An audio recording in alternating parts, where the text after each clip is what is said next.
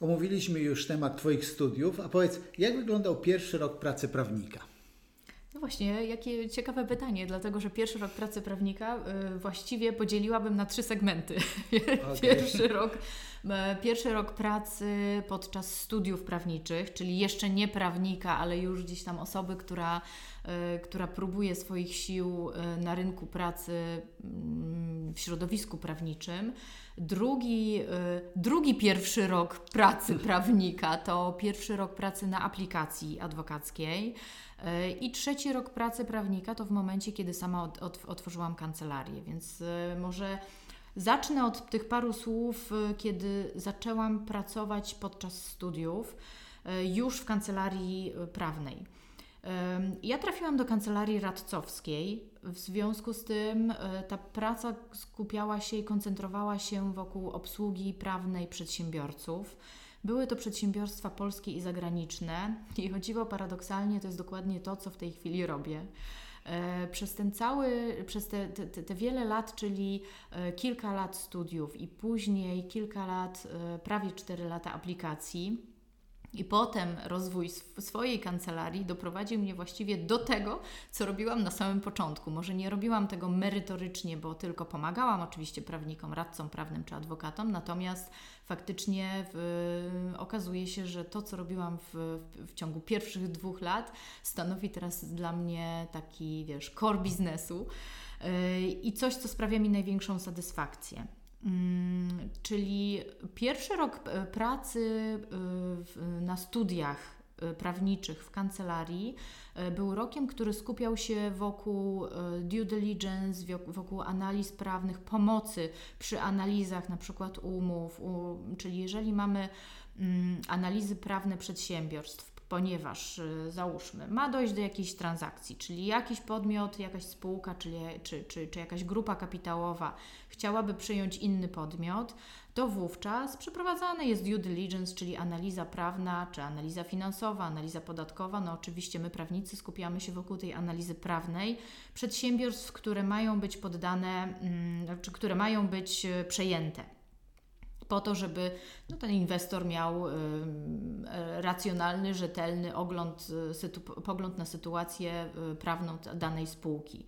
Czyli wtedy analizowaliśmy umowy, ja dostawałam instrukcje od radców prawnych, na co zwrócić uwagę, w jaki sposób w ogóle ta analiza, ten raport ma wyglądać, bo to jest, wiesz, określony schemat, czyli nie może być tak, że każda umowa ma zupełnie inną, czyli każda analiza umowy ma zupełnie co innego w raporcie, tylko jest pewien schemat, na co należy zwrócić uwagę, czyli czy to jest, załóżmy, umowa na czas określony, czy na czas nieokreślony, czy ona się skończyła, czy się nie skończyła. Wiesz, czasami są braki w dokumentacjach, więc o coś trzeba dopytać, na przykład, nie wiem, mamy umowę najmu jakiegoś wielkiego magazynu, która kończyła się z końcem zeszłego roku. No i co teraz? Bo nie mamy aneksu, nie mamy kolejnej umowy, no to należy dopytać. To są takie, wiesz, podstawowe elementy, na które zwraca się uwagę i wtedy ja się tego uczyłam, czyli uczyłam się tego, czego należy szukać, żeby klientowi dać taką, wiesz, dokładną, rzetelną odpowiedź. Dało mi to na pewno to, bardzo dużo dał mi ten pierwszy rok, czy pierwsze powiedzmy 2-3 lata, dużą dozę odpowiedzialności. Prawda jest taka, że w momencie, kiedy Ty zaczynasz już, wiesz, pracować i widzisz, jaka odpowiedzialność na Tobie ciąży, jaką odpowiedzialność ponosisz, to daje Ci to też taką, jednak poczucie takiego spełnienia dobrze wykonanego obowiązku, może w ten sposób, ale też duże poczucie satysfakcji, tak, że ktoś może na Tobie polegać. Ktoś może na Tobie polegać, przedstawiasz, wiesz, informacje, które znane są, czy analizy, do których sam dochodzisz, a które są istotne dla klienta, czy dla podmiotu, dla którego to wykonujesz. Klient na tej podstawie podejmuje niejednokrotnie wielomilionowe decyzje, tak? I wystarczy, że na jakiś dokument nie zwrócisz uwagi, czy wystarczy, że daną analizą będzie się zajmowała osoba, która kompletnie nie zdaje sobie sprawy z tej odpowiedzialności i nie dostarczy klientowi informacji, której sam klient może nie wiedzieć, że jest istotna, a dopiero okazuje się, załóżmy, po transakcji, tak, że na przykład, nie wiem, czegoś brakowało, czy że na przykład, nie wiem, pracownicy nie dostali odpraw, na przykład, którzy byli zwalniani, a były niezbędne te odprawy. Wiesz, jest bardzo dużo różnych aspektów. To było to, czego nauczyłam się, czyli przede wszystkim ta odpowiedzialność i to, na co zwracać uwagę właśnie w analizach prawnych, na co zwracać uwagę, jeśli chodzi o postępowanie cywilne, czyli postępowanie cywilne rządzi się swoimi prawami, jest bardzo sformalizowane. Są terminy, których trzeba zachować. Są, no wiesz, bardzo dużo obowiązków ciąży właśnie na pełnomocnikach, ponieważ Kodeks postępowania cywilnego przerzuca na pełnomocników, na strony, większość obowiązków. My mamy terminy takie obligatoryjne, sądy mają na ogół terminy instrukcyjne, czyli najlepiej, jeśli to będzie do. Także, natomiast jeżeli pełnomocnik nie dopełniłby, nie dopilnowałby jakiegoś terminu, no to niestety, wiesz, no ponosi pełną odpowiedzialność wobec klienta za to niedopatrzenie. Także jest to kwestia odpowiedzialności. I to jest ten pierwszy etap, który wniósł w moje życie właśnie tę świadomość odpowiedzialności wobec klienta. Dalej, jeśli chodzi o ten pierwszy etap na studiach prawniczych, na aplikacji adwokackiej. Na aplikacji adwokackiej mam doświadczenie zupełnie inne, dlatego że z jednej strony aplikacja adwokacka dała mi bardzo fajne kontakty, które utrzymuję cały czas do dziś. Aplikacja adwokacka dała mi grono wspaniałych ludzi, z którymi jestem w kontakcie, bywa, że jeździmy gdzieś, wiesz, razem na szkolenia, czy nawet na narty. Naprawdę to jest coś, co bardzo sobie cenię, wiesz, tak długofalowo, w ogóle życiowo. Bo to są ludzie, z którymi, wiesz, mamy wspólne tematy, mamy podobne żarty, podobne poczucie humoru, podobne zainteresowania i to jest fantastyczne. To mi dała, wiesz, aplikacja w tym aspekcie takim, powiedziałabym, towarzyskim. W aspekcie zawodowym aplikacja dała mi dużo, dlatego że, i wiesz, te pierwsze lata aplikacji dały mi dużo, dlatego że pracowałam w zupełnie innej kancelarii. Ja na etapie studiów pracowałam w kancelarii stricte korporacyjnych, takich zwykle większych kancelariach koncentrujących się na obsłudze przedsiębiorstw. Natomiast tutaj trafiłam do kancelarii mieszanej adwokacko-radcowskiej, w której byłam pierwszą aplikantką adwokacką. W związku z tym szereg moich zadań skupiało się, właściwie 90% zadań skupiało się wokół spraw karnych, gospodarczych, co było dla mnie dużym wyzwaniem na początku, ale faktycznie dało mi też dużą wiedzę, dlatego że to też są niezwykle istotne i takie interesujące sprawy właśnie z punktu widzenia funkcjonowania przedsiębiorstw, banków, odpowiedzialności karnoprawnej osób, które zarządzają podmiotami. To rzeczywiście było dla mnie niezwykle interesujące, no ale też widać, że ja w tej swojej ścieżce jednak koncentrowałam się na sprawach, wiesz, gospodarczych i na pomocy przedsiębiorcom i to mi rzeczywiście daje najwięcej satysfakcji, radości w pracy. Pewnie dlatego, że lubię się dowiadywać. Na przykład podobało mi się to, że w poszczególnych sprawach, przy których pomagałam, wypowiadali się eksperci, specjaliści, biegli, czyli miałam możliwość, wiesz, nauczenia się tego, o co chodzi na przykład w jakiejś tam analizie kosztowej, w analizie, w wycenie nieruchomości, rodzaje wyceny, albo na przykład w przypadku wypadków drogowych, bo też takie sprawy trafiały. Wiesz, bardzo ciekawe aspekty związane z konsekwencją, potrącenia osoby na przejściu dla pieszych, w zależności od tego, z jaką prędkością się jedzie. Pamiętam, wiesz, do tej pory się pamięta takie rzeczy, że na przykład biegły powiedział: a wie Pani, dlaczego zmienili kiedyś właśnie z ograniczenie z 60 do 50 km na godzinę po mieście, dlatego że przy 60 kilometrach jest duża szansa, że na przykład, że to zderzenie, wiadomo, że będzie, że tak powiem, z większą siłą, ale że też osoba, która będzie potrącona, przeleci przez samochód. Natomiast przy 50 km/h to zderzenie będzie najprawdopodobniej spowoduje, oczywiście no, jest większa szansa, że mniejsze obrażenia, ale też, że ten człowiek, że tak powiem, nie będzie miał tych dalszych obrażeń po przeleceniu przez, że tak powiem, samochód, tylko odbije się od, wiesz, od zderzaka. Wiesz, to są takie rzeczy, które potem, wiesz, zapamiętujesz do końca życia.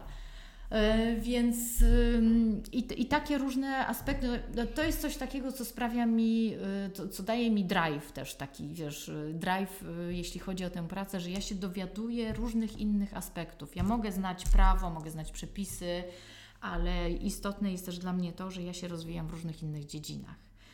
I trudny z kolei był dla mnie pierwszy rok prowadzenia własnej kancelarii. To jest trzeci pierwszy rok.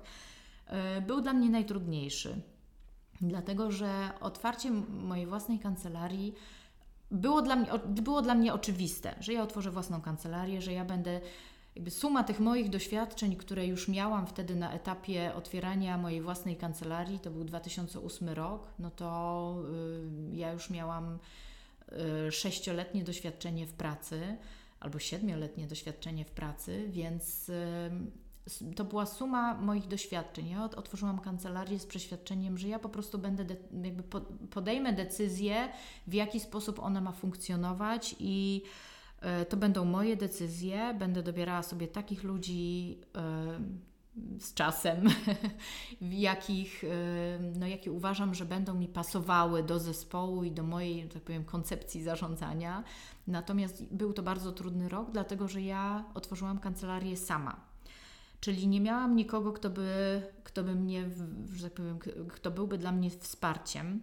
Był to rok, który był pełen obaw, że czegoś nie dopilnuję przez jeszcze niedostateczne doświadczenie, że 10 razy, wiesz, sprawdzałam wszystko w przepisach. Miałam stres i strach idąc na pocztę po odbiór korespondencji, żeby nie okazało się, że może jakiś błąd popełniłam. Także był to jeden wielki stres. Dopiero w momencie, kiedy po około chyba 9 miesiącach nawiązałam współpracę z radczynią prawną, która miała świetne doświadczenie właśnie w obsłudze przedsiębiorstw, ale przede wszystkim w sprawach procesowych, cywilnoprawnych, to wówczas to dało mi wreszcie ulgę i takie poczucie, że nie jestem sama, że mogę konsultować z nią, bo ona ma świetne doświadczenie w tym, w czym ja nie miałam tego doświadczenia, ponieważ moje doświadczenie było głównie skoncentrowane wokół obsługi przedsiębiorstw, wiesz, wokół takich spraw jak analizowanie umów, jak właśnie te sprawy karne, gospodarcze. Natomiast mniejsze miałam doświadczenie w sprawach stricte związanych z postępowaniem cywilnym. Zresztą procedura cywilna to jest najczęściej zmieniająca się procedura ze wszystkich. I ta dziewczyna dała mi po prostu to poczucie, że wiesz, że miałam jednak takie oparcie w niej i że ona wie lepiej i mogłam pewien ciężar jej przekazać, który dla niej nie był ciężarem. Ona z kolei miała maleńkie dziecko i chciała po prostu podjąć pracę po jakiejś przerwie, więc ja dla niej też byłam pewnym wybawieniem, bo mogła wreszcie też po wielu miesiącach wrócić do pracy zawodowej i do myślenia merytorycznego. I to było naprawdę fantastyczne, także tak się uzupełniałyśmy. Także to był ten pierwszy rok prowadzenia działalności. Potrójny pierwszy rok. Potrójny pierwszy rok. W pierwszej części naszej rozmowy, kiedy mówiliśmy o studentach, powiedziałaś tak fantastycznie, że ważne, żeby taki młody człowiek się usamodzielnił, żeby podejmował wyzwania, żeby nabierał tej pewności siebie. A czy jest coś, już nie takiego merytorycznego, ale takiego, powiedzmy, życiowego, psychologicznego, coś wzmacniającego, co może pomóc takiej osobie, która rozpoczyna swój pierwszy rok pracy, tutaj w tym kontekście właśnie prawniczo-adwokackim? Pewnie do każdego co innego trafi. Każdy ma inną osobowość, inny charakter. Mamy też zupełnie inne pokolenie. Ja jeszcze jestem przedstawicielką pokolenia X, więc... Mam nadzieję, że w jakimś zakresie to może trafić do pokolenia, które teraz rozważa, wiesz, czy podjęcie studiów, czy w ogóle aplikacje i kierunek aplikacji. Myślę, że warto wsłuchać się w to, co wiesz, czego potrzebujesz i do czego masz predyspozycję, ale też w środowisku pracy, do którego trafiasz, dobrze, jeśli obserwujesz, jak to środowisko pracy funkcjonuje, czyli jeśli jesteś otwarty na to, gdzie trafiasz, tak? Jeśli jesteś otwarty na naukę innych osób, bo to, co zauważyłam, to to, że niektórzy, powiedzmy, dwudziestoparolatkowie, o ile ja mam szczęście, że trafiłam po prostu na takie osoby, które fantastycznie mi tutaj funkcjonują, są bardzo odpowiedzialne, są, wiesz, że tak powiem, przy zachowaniu work-life balance potrafią wykonać rzetelnie i w terminie wszystkie zadania. To z tego, co słyszę, różnie to bywa i ważne jest to, żeby nie tylko to pokolenie X i to pokolenie osób zarządzających przedsiębiorstwem czy kancelarią dostosowywało się do oczekiwań i do funkcjonowania młodego człowieka, ale również, żeby ten młody człowiek, który startuje, postarał się i umiał w pewnym sensie wpasować w klimat tego przedsiębiorstwa i w funkcjonowanie tego i dostrzegł różnice pomiędzy funkcjonowaniem poszczególnych osób, które go otaczają. Nasze poczucie satysfakcji z wykonywanego zawodu, ale też poczucie satysfakcji z wykonywanej pracy w każdym przedsiębiorstwie uzależnione jest od tego, jakie Ty masz relacje z najbliższym przełożonym. Więc jeżeli relacje z najbliższym przełożonym nie będą dobre, to nie znaczy to, że ta organizacja źle funkcjonuje, tylko że po prostu, że tak powiem, nie spasowaliście się, bo to jest tylko ta linia z osobą, z którą funkcjonujesz najczęściej. I w takiej sytuacji oczywiście warto po prostu poszukać być może innego miejsca pracy, ale bardzo ważne jest to, żeby w jednym miejscu zabawić dłużej, żeby w jednym miejscu pracować dłużej niż pół roku, niż rok, bo dopiero wtedy dojrzewa w Tobie zdolność też do pokonywania różnych trudności. Bo to, że nie wychodzi Ci przez pierwsze pół roku, że coś tam nie wiem, że coś tam nie gra, to może niekoniecznie oznacza, że Ty się źle w tym miejscu będziesz czuł całe życie, ale może to oznacza to, że Ty musisz się w ogóle nauczyć funkcjonowania w strukturach przedsiębiorstwa czy w kancelarii. Kancelaria ma swoją specyfikę, wiesz, my mamy terminy, mamy, tak jak powiedziałam, ogromną odpowiedzialność, która na nas spoczywa. Jest to praca stresująca, jest to praca jednocześnie dająca satysfakcję właśnie dlatego, że pokonujesz różne trudności i później jak osiągasz cel, to masz to poczucie szczęścia, bo osiągnięcie celu, wiesz, łatwym, że tak powiem, z łatwością nie daje Ci takiej satysfakcji, jak to, kiedy Ty pokonujesz trudności. Więc warto też zwrócić na to uwagę, żeby jednak starać się nie koncentrować wyłącznie na zaspokajaniu własnych potrzeb, czyli na przykład jestem w miejscu pracy, to mi nie pasuje, zmieniam. To nie o to chodzi, bo koncentrowanie się wyłącznie na realizowaniu własnych potrzeb spowoduje, że Ty się w tym miejscu, w żadnym innym miejscu prawdopodobnie nie odnajdziesz, albo po wielu, wielu próbach. Tylko że jeżeli ja jako pracodawca szukam kandydata do pracy, to ja pierwsze, na co patrzę, to jak długo spędził w poprzednich miejscach pracy. I na kupkę CV, których raczej w które nie będę się zagłębiać, odkładam te, w których widzę, że ktoś pracował gdzieś 1 miesiąc, 2 miesiące, 3 miesiące, pół roku i co chwilę zmienia, bo ja patrzę perspektywicznie. Ja potrzebuję kogoś, kto będzie ze mną pracował jak najdłużej. Ja nie mówię całe życie, bo to już nie te czasy, ale jak najdłużej, czyli całą aplikację, albo całe studia, albo później po aplikacji u mnie na przykład zostanie, jeśli będzie nam się dobrze współpracowało, bo to daje wartość zarówno dla kancelarii, jak i dla klientów, którzy lubią być w kontakcie z tą samą osobą, jak i jestem szczęśliwa, że ta osoba dobrze się tutaj czuje. No, mój background terapeutyczny całkowicie to potwierdza.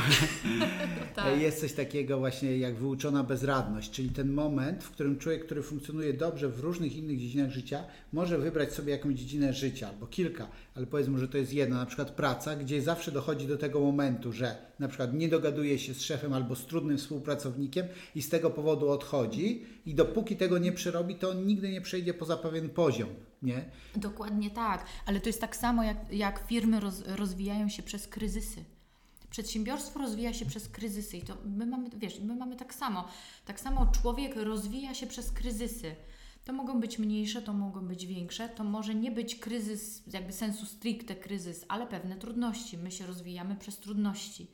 Jeżeli wiesz, no bo jesteś akurat doskonale zorientowany, Andrzeju, w rozwoju przedsiębiorstw, więc tak samo właśnie firmy dochodzą do różnych momentów, w których wiesz, dany etap wymaga zmiany. Potem jest, wiesz, albo ta zmiana jest wymuszona na przykład okolicznościami zewnętrznymi.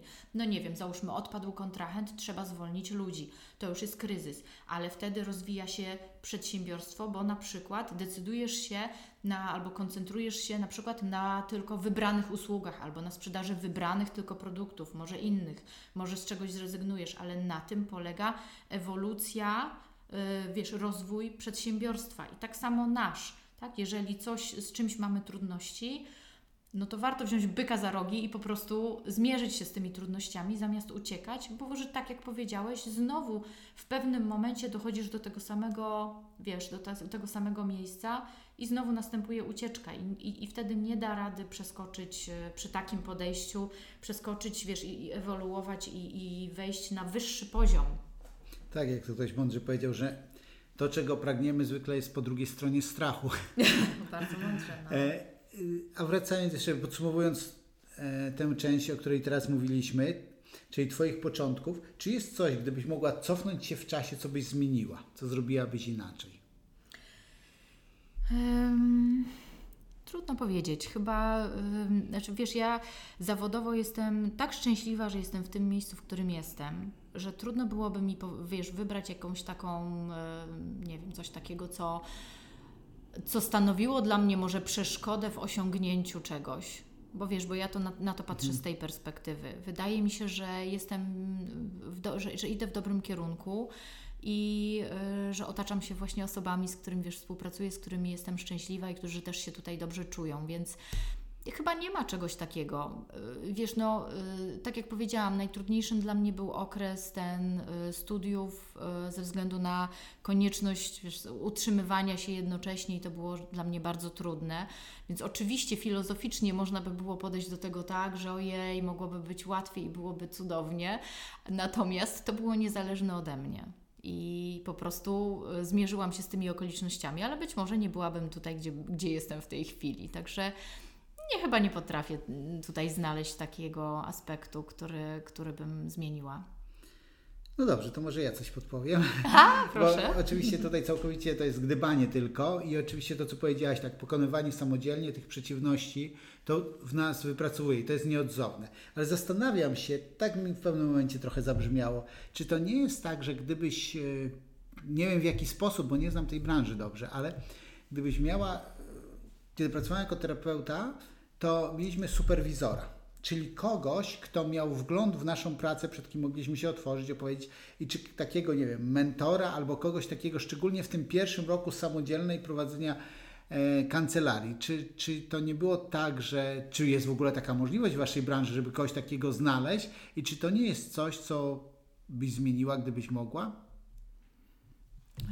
Wiesz, staram się to zmienić w pewnym sensie i to rzeczywiście dobrze, faktycznie masz rację, bo to jest coś bardzo istotnego i tak jak ja uważam, że bardzo późno poznałam Ciebie i uważam, że jesteś świetnym mentorem i wiesz, późno na takiej drodze zawodowej, to uważam, że osoby, które już zaczynają, czyli gdzieś tam właśnie są na studiach, potrzebowałyby kogoś takiego, kto by potrafił zadać im właściwe pytania, żeby nakierować, wiesz, też na powiedzmy na ścieżkę rozwoju i na to, co jest dla tej osoby istotne.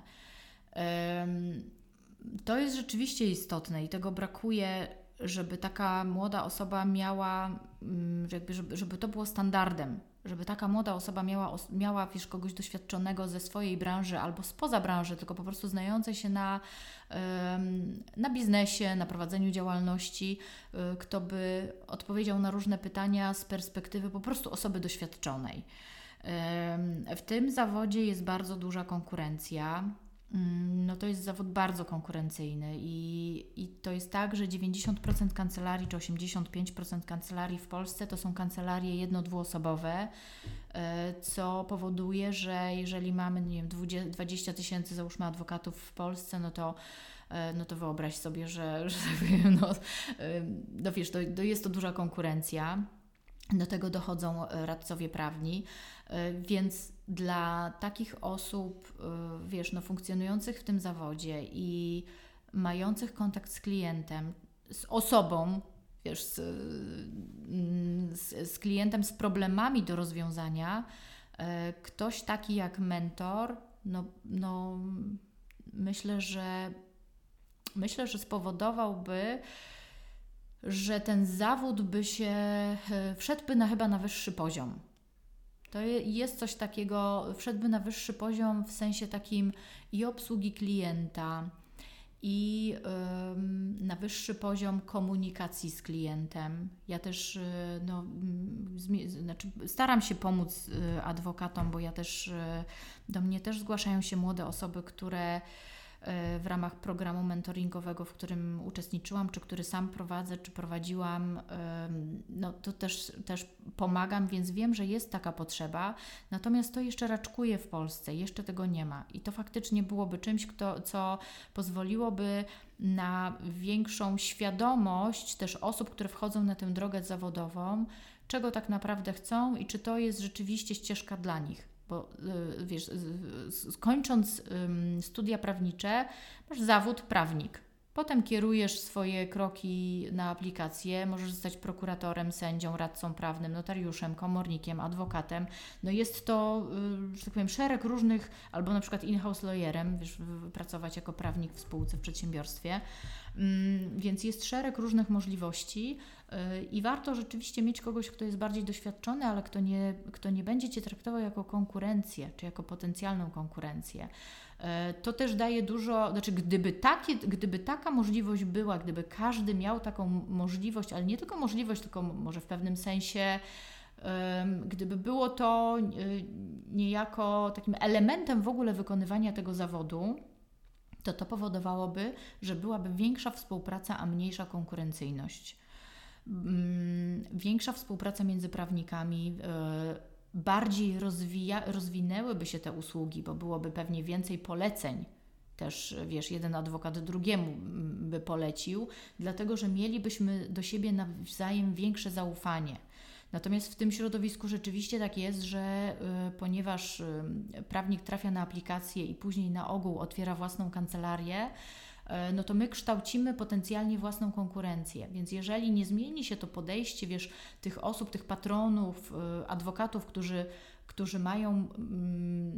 są patronami dla młodych, dla aplikantów, no to wówczas to też nie będzie się rozwijał ten rynek aż tak dynamicznie, jak mógłby.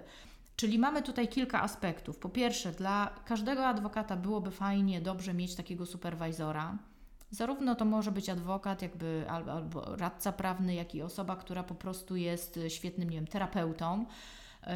Dla takiej osoby to jest doskonałe, jeśli chodzi o rozwój osobisty, ale również o podejmowanie decyzji, ale to też spowodowałoby większy rozwój tych usług prawniczych, po prostu rozwój usług prawniczych, właśnie ze względu na to, że mielibyśmy do siebie większe zaufanie, wiedzielibyśmy, wiesz, mielibyśmy większą świadomość tego, że my wszyscy borykamy się z podobnymi problemami, że nie ma się czego wstydzić, nie ma się czego bać, że tak samo każdy ma te, wiesz, różne dylematy, potyczki finansowe, bo po prostu tak cała branża funkcjonuje, że są lepsze okresy i gorsze. I to by też powodowało właśnie, że rozwinęlibyśmy ten, jakby samoczynnie rozwinęlibyśmy ten rynek usług niezależnie od rządzących. No to jest ciekawe, co mówiłaś. ja obracam się głównie w gronie przedsiębiorców, czyli właścicieli małych, średnich, czasami dużych firm. I ci ludzie często tworzą takie nieformalne grupy wsparcia, tak? Takie mastermindy, tak? Gdzie właśnie się dzielą. Są z różnych branż, czasami z tych samych, czasami z podobnych. Też mam kilku znajomych, którzy działają dokładnie w tym samym zakresie merytorycznie co ja, jednak my od lat się przyjaźnimy, znamy, czasami polecamy, wymieniamy jakieś rzeczy. Myślę, że to jest coś takiego w tej naszej kulturze w ogóle polskiej przedsiębiorczości, co pomogłoby wprowadzić na wyższy poziom. Więc cóż, tą Twoją refleksję dziękuję za nią, to pozostaje tylko zachęcić, że jeżeli są osoby, które mają podobne widzenie spraw albo chciałyby, to mają do kogo się zgłosić. Mam nadzieję, że zrobicie ten przełom w Polsce, podniesiecie to na wyższy poziom. Dzięki. Dziękuję.